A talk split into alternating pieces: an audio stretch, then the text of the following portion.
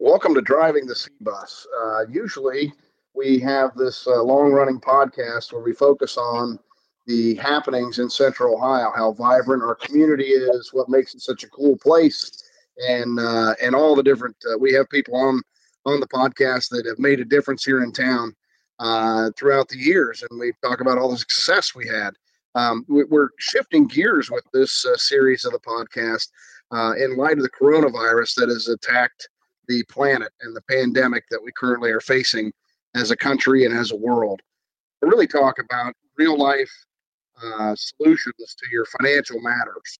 Uh, so there'll be a host of uh, different folks on the podcast going forward uh, where we're going to get right to nuts and bolts about true uh, things that you should be doing uh, with your personal finances, your business, your investments, other kinds of things, in the different podcast series with experts from Heartland Bank. Obviously, everyone does their business in different places. We're agnostic. We're here to help you. If you find that Heartland's a great fit, wonderful. If not, hopefully this podcast series will do you well because we are all in this together and CBUS will survive. Well, welcome to another edition of uh, Driving the C Bus. I'm Scott McComb, your host, um, and chairman and CEO at Heartland Bank. Uh, today, I'm uh, pleased to have with us BJ Douglas, who is uh, vice president and uh, in charge of the uh, mortgage lending uh, at Heartland. Um, uh, BJ, welcome to driving the C bus. Thank you very much. Thank you very much, Scott. Appreciate that. Yeah, you're welcome. Hey, um, we there's a lot going on, as you know. This is our coronavirus uh, special that we're having. We're covering several different business units, and and obviously mortgage is a huge thing for a couple different reasons you know, uh, and we're going to cover those here. The rate environment is such that you know if you're not totally affected by this, you can refinance. Uh, we're talking about the folks that we'll talk about folks that uh, have issues and what they should be doing and how they should be communicating. Um, there's all kinds of things happening in the space. So, uh, so why don't we why don't we talk about the we kind of have the glass is half full and the glass is half empty kind of camp here, right, in the mortgage area. And uh, so Correct. maybe probably start with the glass as, uh, as half empty, meaning, you know, what do people do and what would you recommend, BJ, if they, they're having a hardship because of the coronavirus? They've either lost their job or they have a spouse that's lost their job. Um, you know, they're displaced, they can't work. Um, tell me how we're handling that and, and how you would recommend uh, these consumers react. Yeah, great question, Scott. Uh, you know, I think the first thing is just to pick up the phone, uh, call us. Uh, you know, we're all very friendly, all the mortgage originators, uh, all the retail branch staff, uh, and we can talk to you about it. We have a number of different measures that we're going through that uh, we can help people out that have experienced some hardship due to the crisis that we're in right now. You know, if you have a loan with Heartland Bank, we can offer you up to 90 days deferment or interest only payments uh, on that. And, uh, you know, those for loans that Heartland Bank does own and we service. And then we have a sector of our business that we just service uh, those loans where they're sold to an investor like uh, fe- the Federal Home Loan Bank or Freddie Mac. And uh, uh, they have both given us guidelines on how to handle those folks um, that are customers and so just simply pick up the phone, give us a ring, and uh, we'll talk through your unique situation and, and give you some solutions. Um, BJ, we do have people probably listening in that may or may not, you know, be with Central Ohio's Community Bank, but they are with another financial institution. So, so in layman's terms, who do they call? They they call we call it their servicer. But mm-hmm. if you had to describe that to a person just on the street, you know, how would they know who their servicer is? Uh, who you make your payment to on a monthly basis. So who you get your mortgage statement from, um, you know, your escrow analysis, and really just who you're making that payment to every single month and they have the uh, the same kind of provisions that we've been handed down by the Federal Home Loan Bank and by uh, by Freddie Mac.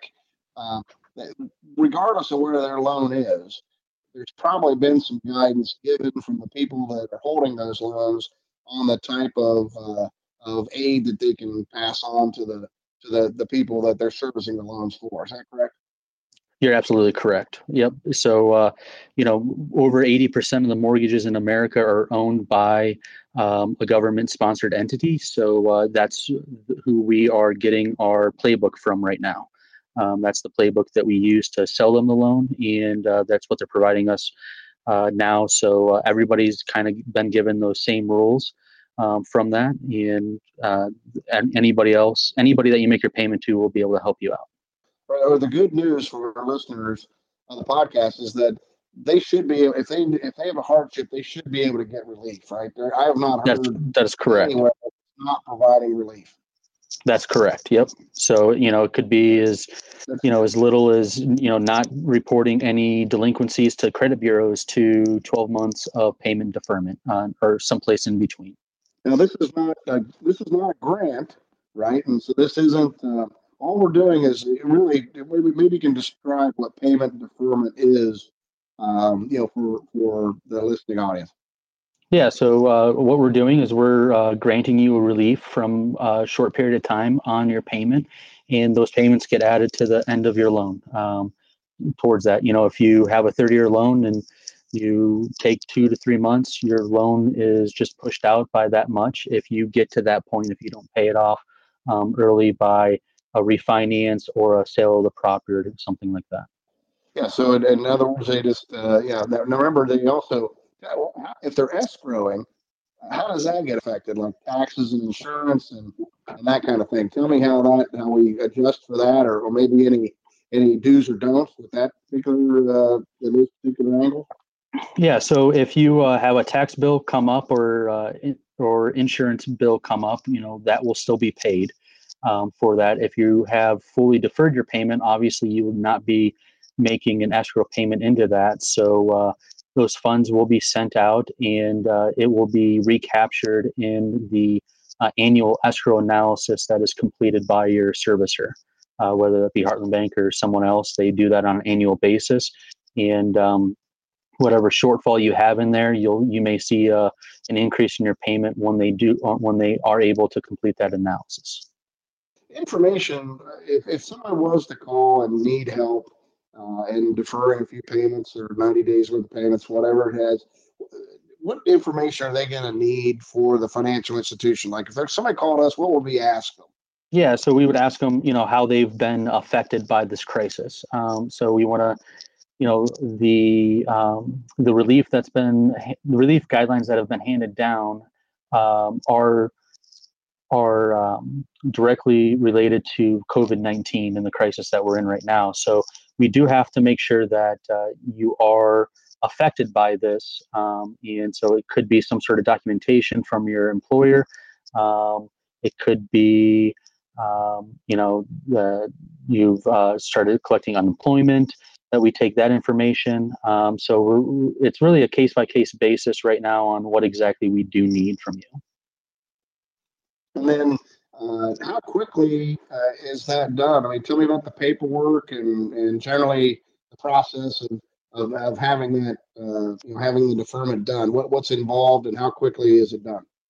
Yeah, so uh, there is a modification of note uh, or forbearance agreement that needs to be um, signed, and so uh, we can turn those around in about a week. So we're standing here today, uh, you know, the 24th of March, and we're taking some calls from some people that have been severely affected for April 1, and we're uh, for their payment, and so we're uh, gearing up, uh, get them ready to have uh, this all in place by their April 1st payment.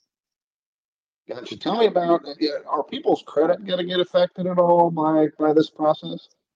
Uh, so you know, uh, great question, Scott. Um, you know, that's been one of the part of the relief is that we can uh, we can waive all late charges and all um, and uh, waive the reporting to credit bureaus for anybody that is uh, late in this time frame that is affected by COVID-19. So I think that's a great relief and to people because as we all know, things stick on your credit for quite a bit of time. So if you have if you had a missed mortgage payment uh, in the past, you know how long that that's kind of haunted you. And so now that we have the ability to not have that affect you, if you are experiencing a hardship, I think it's you know it's it's a really nice thing. So let me get this straight. So I can call my bank. I should be able to call my bank, regardless of what kind of loan I have. I should be able to get a minimum of 90 days with no payments, and it's not going to affect my credit, and it shouldn't cost me anything to do. That's correct. That's pretty cool. that is, I think, real relief. In my opinion, it's real relief, and we're seeing that. I we're seeing that across the board, aren't we, from all financial institutions?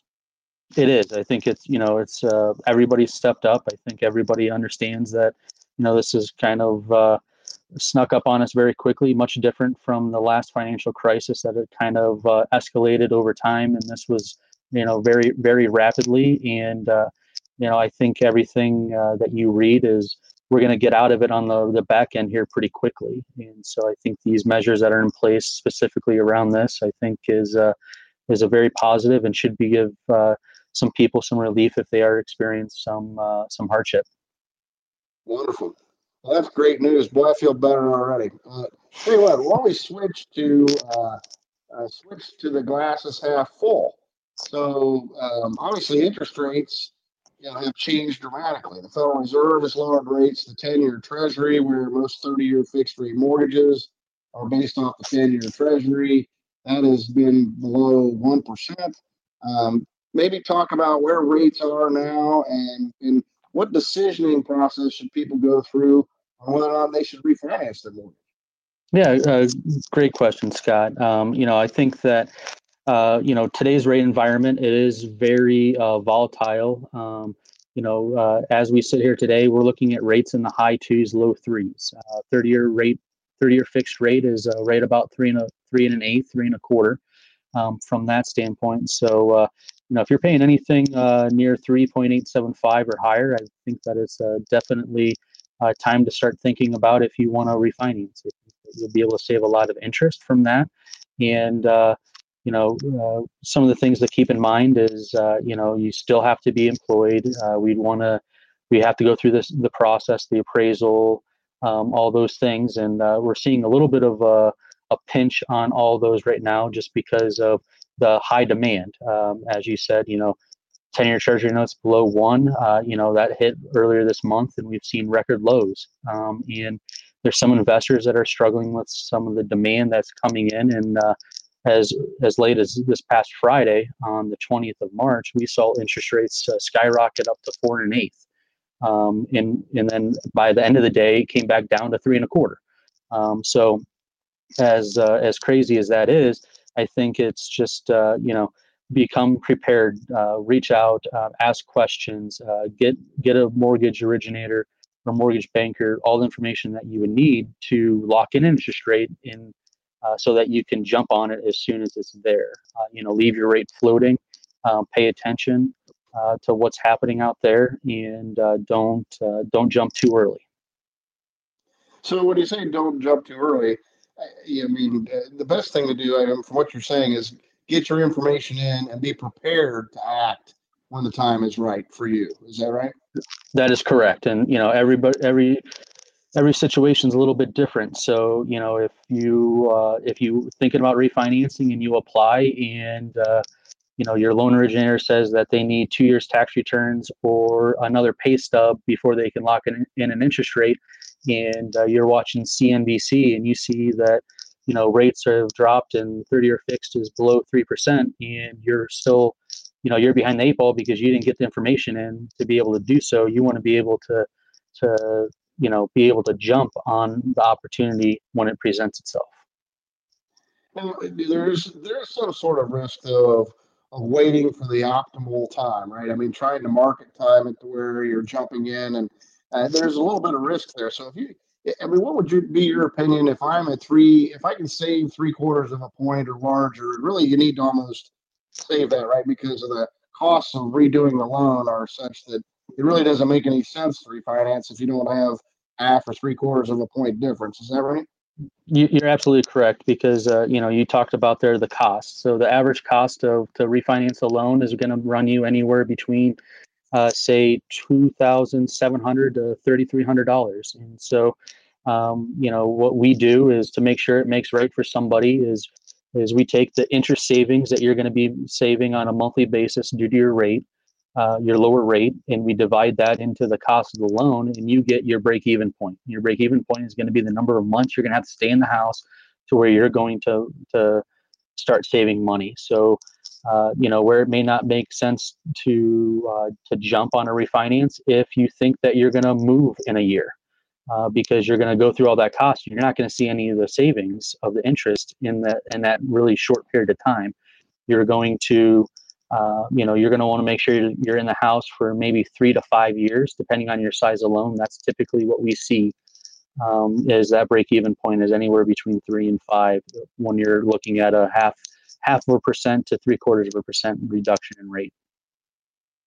Now, now, is it true though that I can just call my lender and maybe do a, a, modification of the loan instead of refinancing the loan? And is that any cheaper than just going out and refinancing the loan?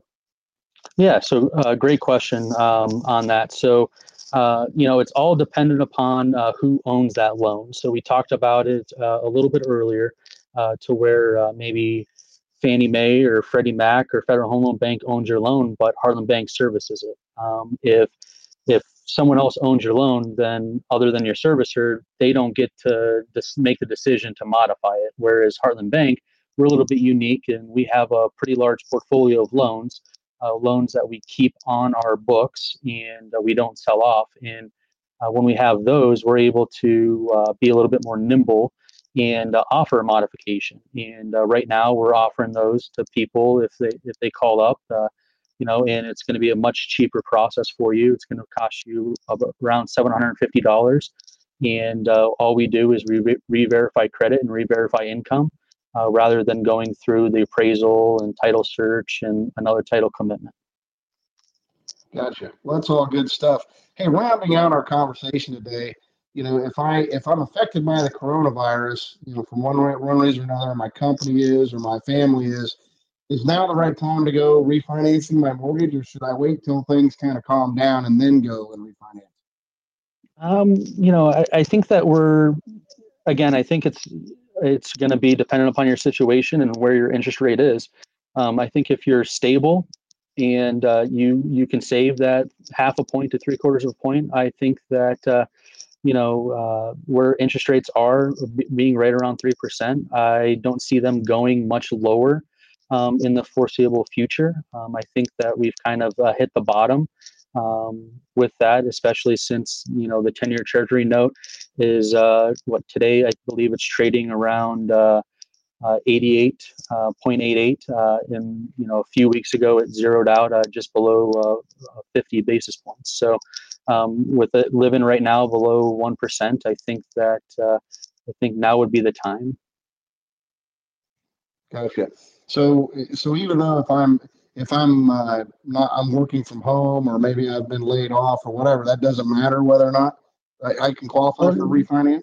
So you have to still be working if you're working from home. If you're still obtaining that pay stub um, for that, um, there is uh, we still have to verify your employment. So if you're laid off, unfortunately, um, we would not be able to go through it. But um, you know, I'm expecting, and I've I've been reading a few things. Uh, from the uh, from the government sponsored entities, you know, Freddie Mac, uh, Federal Home Loan Bank, Fannie Mae, um, on some ways that um, uh, you know, with this uh, different ways we can verify that employment um, if it's a you know, say a furlough and rather than being laid off um, on that, and uh, expect to have that uh, answers here in the coming days. Gotcha. Yeah, the way things are going, I, it would seem to me that they would say, look, as long as you were working as of March 15th before all this started to happen, and you're most likely going to go back to those positions, then then we can underwrite you as of March 15th and not, not necessarily as of today. So I, that's probably Correct. the way things are leading, I would think.